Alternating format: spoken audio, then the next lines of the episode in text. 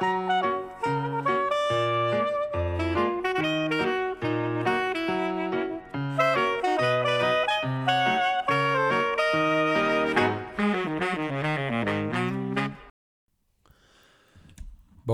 chers auditeurs. Mon nom est Yves Dalpé. Je suis euh, psychologue euh, en pratique privée dans la ville de Québec. Et euh, j'aimerais vous entretenir aujourd'hui, en ce 10, novembre, 10 septembre 2018, d'un sujet délicat. il s'agit de la question des antidépresseurs en comparaison de l'efficacité de la psychothérapie. Euh, je dis que c'est un sujet délicat parce que je sais que beaucoup de personnes prennent des antidépresseurs et que euh, le fait de critiquer ou de mettre en doute euh, l'efficacité de ces médicaments, évidemment, peut incommoder autant euh, les personnes qui en prennent que euh, tout le, personnel médical.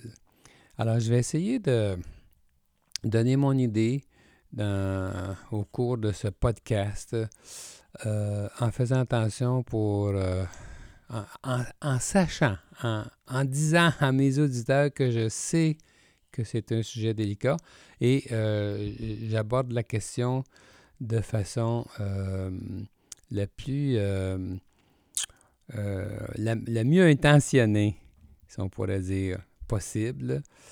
Euh, j'ai déjà écrit à ce sujet-là dans Le Soleil, quand j'avais ma chronique dans le journal Le Soleil. Et puis, je sais que certaines personnes étaient très contentes d'entendre mon point de vue, alors que d'autres étaient mal à l'aise. Et je me quelqu'un m'avait même écrit que ah oui c'est ça euh, comme vous êtes psychologue vous prêchez pour votre clocher et euh, c'est pour ça que vous pensez de cette façon-là. C'est pour ça que vous écrivez ces choses-là. Laissez-moi vous dire que j'ai aucun intérêt à euh, mettre en doute l'efficacité des antidépresseurs. Au contraire ça peut m'amener euh, euh, ça peut m'amener à, être critiqué et ça peut faire en sorte que des clients potentiels ne viendraient pas euh, me consulter, alors que il s'agirait simplement que je dise ben oui, c'est fantastique et je suis bien d'accord. Et puis là il n'y a aucun problème, il n'y a personne qui pourrait m'en vouloir pour ça. Et puis euh, ça me euh, ça, ça, me donne absolument rien. ça me donne absolument rien de, poser la question.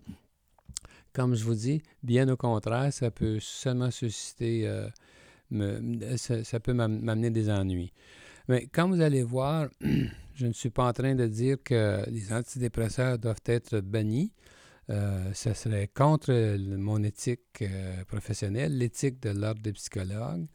Euh, j'essaie d'être honnête le plus possible. C'est une question qui m'a beaucoup euh, questionné. Et euh, j'ai pris la peine au cours des, dernières années de m'informer sur cette question-là qui m'a passionné finalement.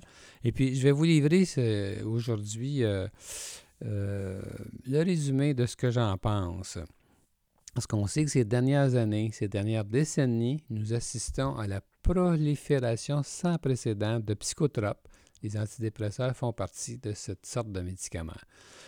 Euh, ceci est un phénomène euh, international, mais les Canadiens se classent parmi les plus grands consommateurs de médicaments psychotropes au monde. J'ai tiré cette information-là d'une euh, publication qui avait été faite par la Commission de l'éthique en 2010, qui avait été présentée au gouvernement, et euh, c'était très sérieux. Et euh, imaginez-vous que le Québec est responsable peut-être du tiers des prescriptions d'antidépresseurs au Canada. J'ai tiré ça d'un livre qui avait été fait par euh, Saint-Onge sur la question. Alors, évidemment, ceci a un coût considérable dont on n'entend jamais parler Et euh, en 2006, le coût des psychotropes pour la population québécoise assurée par le régime public, ça, ça veut dire euh, environ la moitié de la population du Québec, s'élevait à 620 millions de dollars. Alors, euh, c'est sérieux, là? En ce qui concerne les antidépresseurs, on dit qu'un Québécois sur sept en a reçu une prescription en 2010 pour un total de 13 millions d'ordonnances. Aux États-Unis, une femme sur quatre et 15% des hommes prenaient des antidépresseurs en 2010. Et euh, Saint-Onge rapporte que le coût des antidépresseurs aux États-Unis pourrait défrayer un salaire annuel de 100 000 à 240 000 psychothérapeutes. Il y a de quoi être songeur.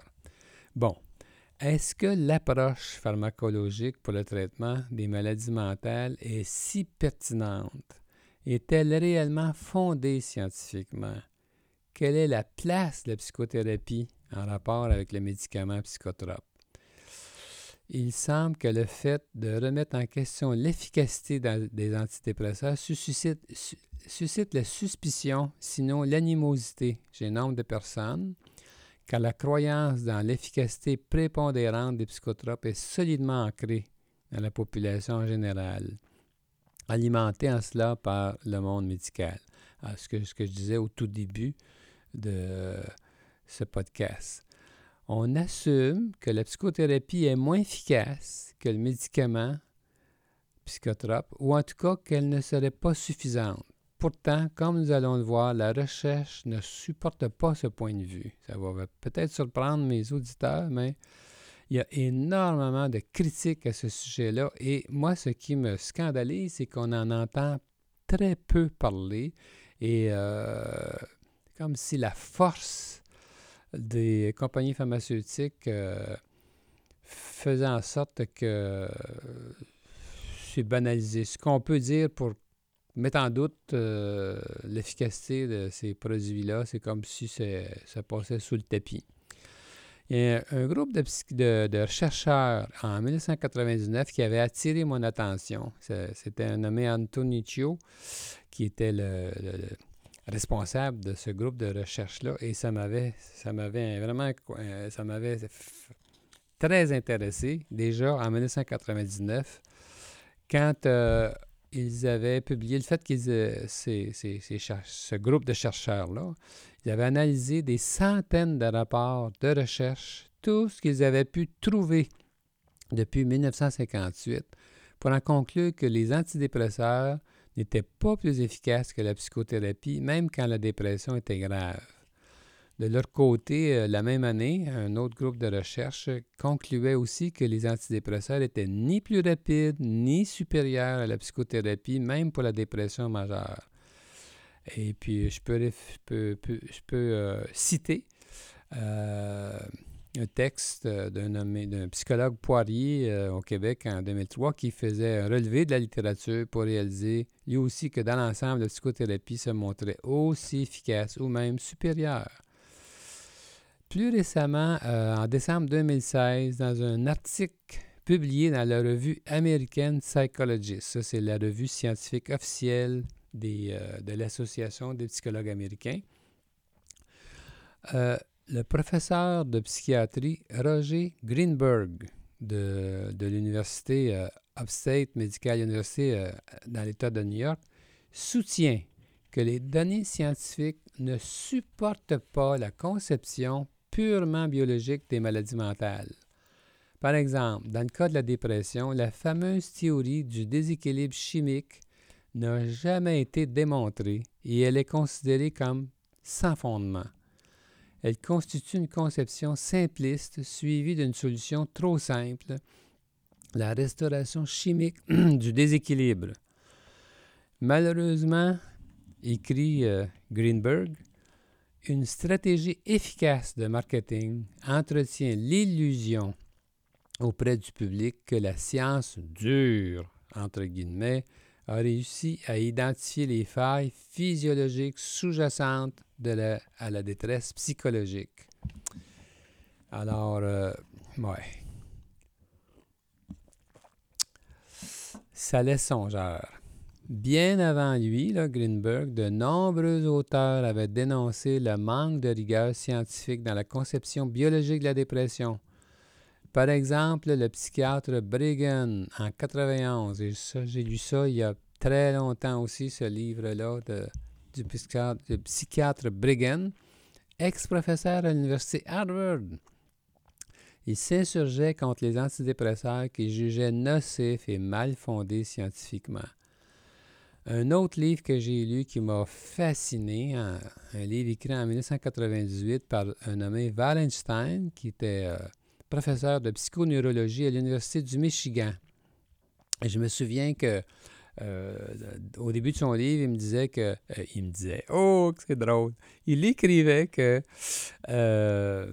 il avait commencé à se renseigner sur toute cette question des antidépresseurs dans l'idée de présenter le, le rationnel de tout cela à ses étudiants et il a été estomaqué de découvrir que de découvrir le poteau rose un petit peu comme on pourrait dire et lui il allait euh, dans le même sens que le psychiatre Bergens en démontrant les incohérences des hypothèses physiologiques des antidépresseurs et en soulignant leur nocivité. Selon lui, l'idée que la dépression viendrait d'un manque de sérotonine a été, a vite été contesté scientifiquement.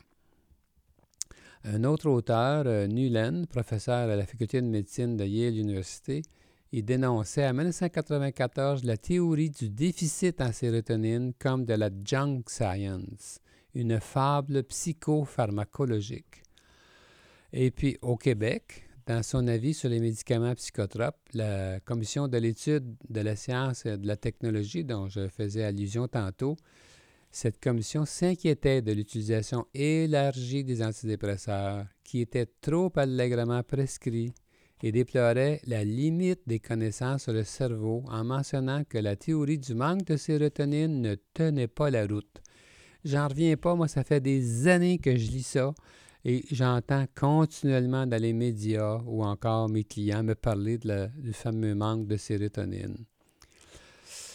Euh, L'efficacité même des antidépresseurs est un sujet de controverse depuis plusieurs années. On met en doute l'honnêteté de l'industrie pharmaceutique qui publie seulement les recherches favorables aux antidépresseurs en laissant croire que la grande majorité des résultats, résultats sont positifs, ce qui est faux. On dénonce aussi plusieurs biais méthodologiques, comme par exemple la méthode supposément à l'aveugle, qui consiste à ne pas révéler aux patients s'ils consomment un médicament placebo ou un vrai médicament au moment de la recherche, alors que les patients devinent avec justesse si leur médicament est un vrai ou non à cause des effets secondaires, par exemple la bouche sèche, etc. Alors, c'est un biais, euh, un biais méthodologique, ça. Qui plus est, en révisant les résultats des recherches qui avaient mené la Food and Drug Administration aux États-Unis, c'est l'organisme qui euh, accepte ou refuse euh, l'utilisation des euh, médicaments. Alors, alors donc, ce que je dis, c'est que si on, vérifie, si on revise les résultats des recherches qui ont été présentées devant cet organisme-là pour les amener à accepter les antidépresseurs les plus utilisés aux États-Unis, eh bien, il y a un chercheur avec son groupe, nommé Kirsch, qui a découvert que les résultats supposément significatifs ne l'étaient pas à toute fin pratique. Autrement dit, cet organisme-là, la FDA, avait entériné la vente des antidépresseurs alors qu'en réalité, on n'est jamais vraiment parvenu à démontrer leur supériorité sur les traitements.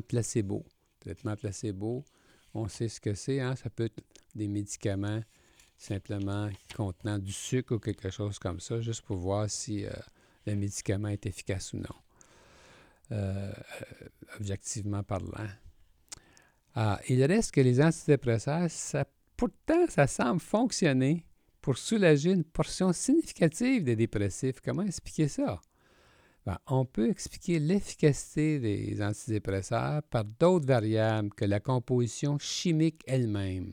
Entre autres, l'effet placebo pourrait expliquer jusqu'à 75% de l'efficacité des antidépresseurs selon Greenberg, dont j'ai parlé tantôt, et euh, Kirsch aussi. Malgré cela, selon Greenberg, en 2016, le lobbying des compagnies pharmaceutiques amène les gens à concevoir la médication comme la principale façon de composer avec les maladies mentales, incluant la dépression, et à s'imaginer que le succès des traitements pharmacologiques est, attribuable à la composition chimique de ces médicaments, comme si les facteurs psychosociaux étaient négligés. Et ça, ça me choque. Pourtant, la recherche démontre au contraire qu'une portion significative des résultats positifs produits par une panoplie de médicaments s'explique par des facteurs psychosociaux comme la relation positive et empathique du médecin qui prescrit et le contexte dans lequel se déroule le traitement médicamenteux. De façon surprenante, même pour la schizophrénie et la psychose qui ont été associées le plus à des explications biologiques et au traitement pharmacologique, une évidence empirique s'accumule en faveur de la psychothérapie et de la prise en compte d'éléments psychosociaux. Des recherches sur les antidépresseurs démontrent l'impact décisif de la qualité relationnelle patient-médecin. Ainsi, le même médicament prescrit au même dosage par plusieurs médecins donne des résultats différents dépendant de la qualité relationnelle des médecins avec leurs patients. Ça, ça me fascine. Euh, ou encore en comparant l'efficacité des, euh, des, médecins travaillant dans divers hôpitaux, on obtient une efficacité constante, peu importe l'antidépresseur utilisé. Par exemple, dans l'hôpital X, on obtient un taux de succès constant d'environ 67% peu importe l'antidépresseur utilisé. Et dans l'hôpital Y, les mêmes choix d'antidépresseurs que dans l'hôpital X aboutissent constamment plutôt à 31% d'efficacité. Alors, euh, on en a déduit que la qualité de la relation médecin-patient avait un large effet sur le résultat. On voit bien, hein, ce n'est pas, l'antidépresseur qui fait la différence, mais la, la qualité de la relation. En fait, cette variable, la relation client-patient, c'est-à-dire pas la relation clinicien-patient, soit un médecin avec son patient ou un psychologue avec son patient. Elle s'avère aussi importante dans le traitement médicamenteux que pour la psychothérapie ou le traitement placebo. Autrement dit, la relation thérapeutique compte plus que la modalité du traitement. Je crois ça, je crois à ça beaucoup. Dans ce sens, deux recherches intéressantes ont démontré que les cliniciens efficaces partageaient des qualités communes, peu importe leur approche thérapeutique, qu'elle soit psychologique ou pharmacologique. Plus les patients percevaient leur médecin comme impliqué, empathique, ouvert, sincère, meilleurs étaient les résultats de leur traitement. Et les, les cliniciens les plus efficaces, qu'ils aient procédé avec la psychothérapie ou la médication, avait une orientation psychologique prépondérante plutôt que biologique pour traiter la dépression. Il mettait moins d'emphase sur la médication tout en offrant un traitement plus long. Euh, toujours selon, Greenberg, je me réfère euh, dans mon podcast aujourd'hui à, beaucoup à l'article de ce professeur euh, qui a été publié dans le, journal des psychologues américains. Alors, euh, selon cet auteur-là, Greenberg, malgré les critiques si haut mentionnées, la littérature scientifique actuelle reconnaît l'efficacité des deux formes de traitement de la dépression, la psychothérapie et la médication. Cependant, la majorité des études indiquent que la psychothérapie exclusive serait suffisante pour traiter les dépressions légères et modérées, elle aurait plus d'influence sur l'humeur, la réduction de l'apathie, l'augmentation de l'intérêt au travail et la diminution des idées suicidaires. Plusieurs recherches convergent vers l'idée que le traitement combiné d'antidépresseurs et de psychothérapie devrait être réservé aux patients déprimés de façon plus chronique et sévèrement atteints.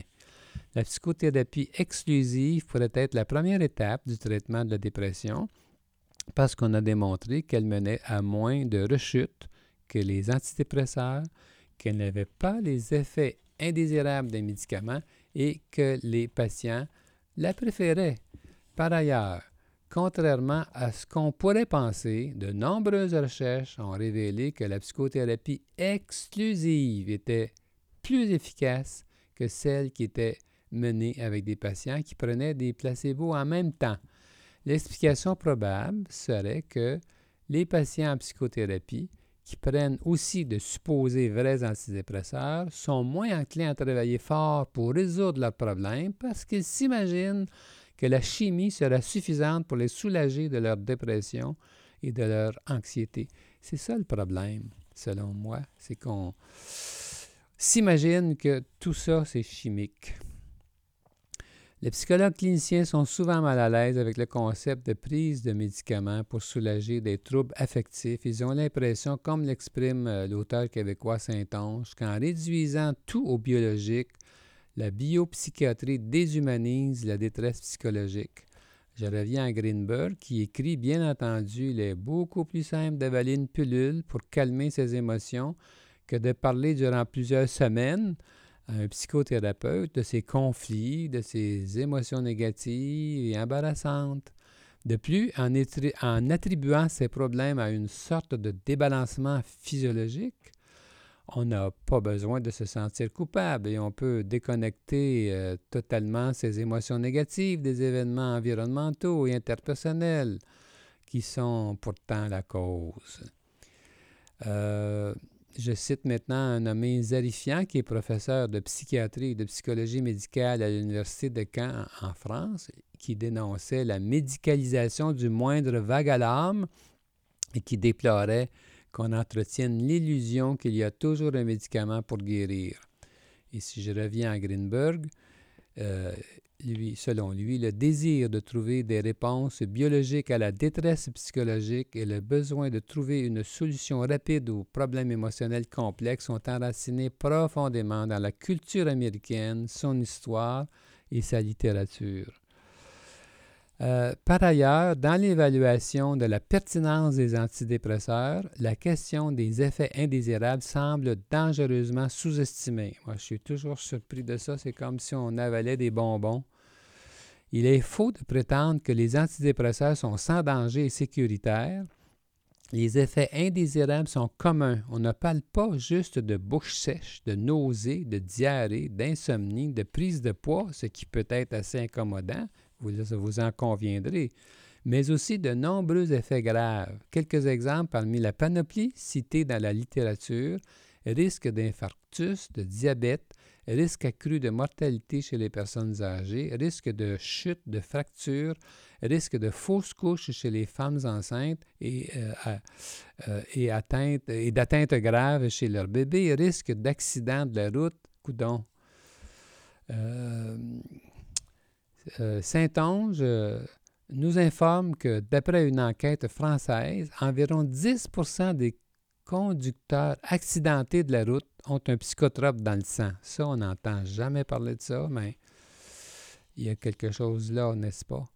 Il faut ajouter à ce tableau le dysfonctionnement sexuel engendré à grande échelle par les antidépresseurs alors que la relation amoureuse en souffrance est un facteur déclencheur fréquent de dépression. Ça, ça me scandalise, moi qui fais beaucoup de, psychothérapie avec les couples, de voir que justement toute la question du désir sexuel et même du fonctionnement sexuel euh, est affectée par la prise d'antidépresseurs, ce qui affecte la relation conjugale, ce qui amène énormément de tension, puis ça, on dirait que c'est complètement balayé sous le tapis. C'est curieux, ça me paraît bien curieux. Devant l'ampleur des dégâts, Kirsch, en 2013 et 2014, chercheur à la faculté de médecine de Harvard, c'est pas n'importe qui quand même, là, il concluait que de tous les traitements, les antidépresseurs sont les plus risqués et les plus nocifs. Si on veut les employer, ce devrait être seulement en dernier recours quand la dépression est extrêmement grave et que tous les types de traitements ont été tentés sans succès. Saviez-vous qu'en Norvège, le gouvernement oblige les gens qui souffrent de dépression euh, de niveau léger à modéré à suivre une psychothérapie avant que des antidépresseurs, excusez, avant que des antidépresseurs puissent leur être administrés? Je sais que ça existe ailleurs aussi dans d'autres pays. Ne me souviens pas exactement où, mais cette façon de procéder a été adoptée dans d'autres pays. En passant, malgré la réputation de l'approche cognitivo-comportementale en thérapie pour le traitement de la dépression, il y a un auteur qui s'appelle Shadler qui a publié un article que j'avais trouvé fascinant et puis, euh, il avait réalisé que les méta-analyses comparant la thérapie psychodynamique aux autres approches arrivaient à des résultats beaucoup plus favorables en faveur de l'approche psychodynamique, laquelle se révélait d'ailleurs être trois fois plus efficace que l'antidépresseur le plus prescrit.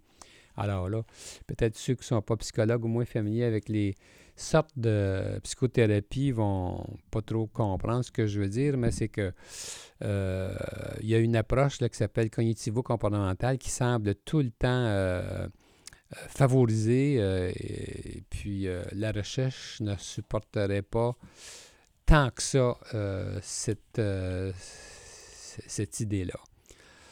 Mentionnons aussi que la, psychothérapie semble d'autant plus indiquée dans le traitement de la dépression que les pourcentages de troubles de personnalité chez les gens qui souffrent de dépression majeure sont extrêmement élevés. Euh, par exemple, ça peut être autant que 30 à, selon certaines recherches diverses, euh, on, essaye entre 30% et 85 puis pourtant, on sait que les antidépresseurs sont inefficaces pour rectifier les troubles de personnalité. C'est une idée là, qui va dans le sens qu'il faut aller plus loin, plus profond. Il faut travailler à un niveau plus profond que euh, simplement une question de changer euh, le niveau de, de sérotonine. Une précision en terminant tous les traitements, qu'ils soient pharmaceutiques ou biologiques, ont une incidence biologique réelle sur le cerveau. Ça, ça me semble tellement peu connu. On s'imagine que s'il a, euh, si le cerveau est affecté, il faut absolument que de la chimie intervienne. C'est faux. Parce que nos pensées, nos idées, nos émotions influencent euh, la chimie du cerveau. Euh, le psychiatre Gabard, en 1994, puis euh, le psychologue euh, Wallenstein, en 1998, affirmait que la psychothérapie à elle seule, sans aucune intervention chimique, peut modifier le fonctionnement du cerveau de façon permanente.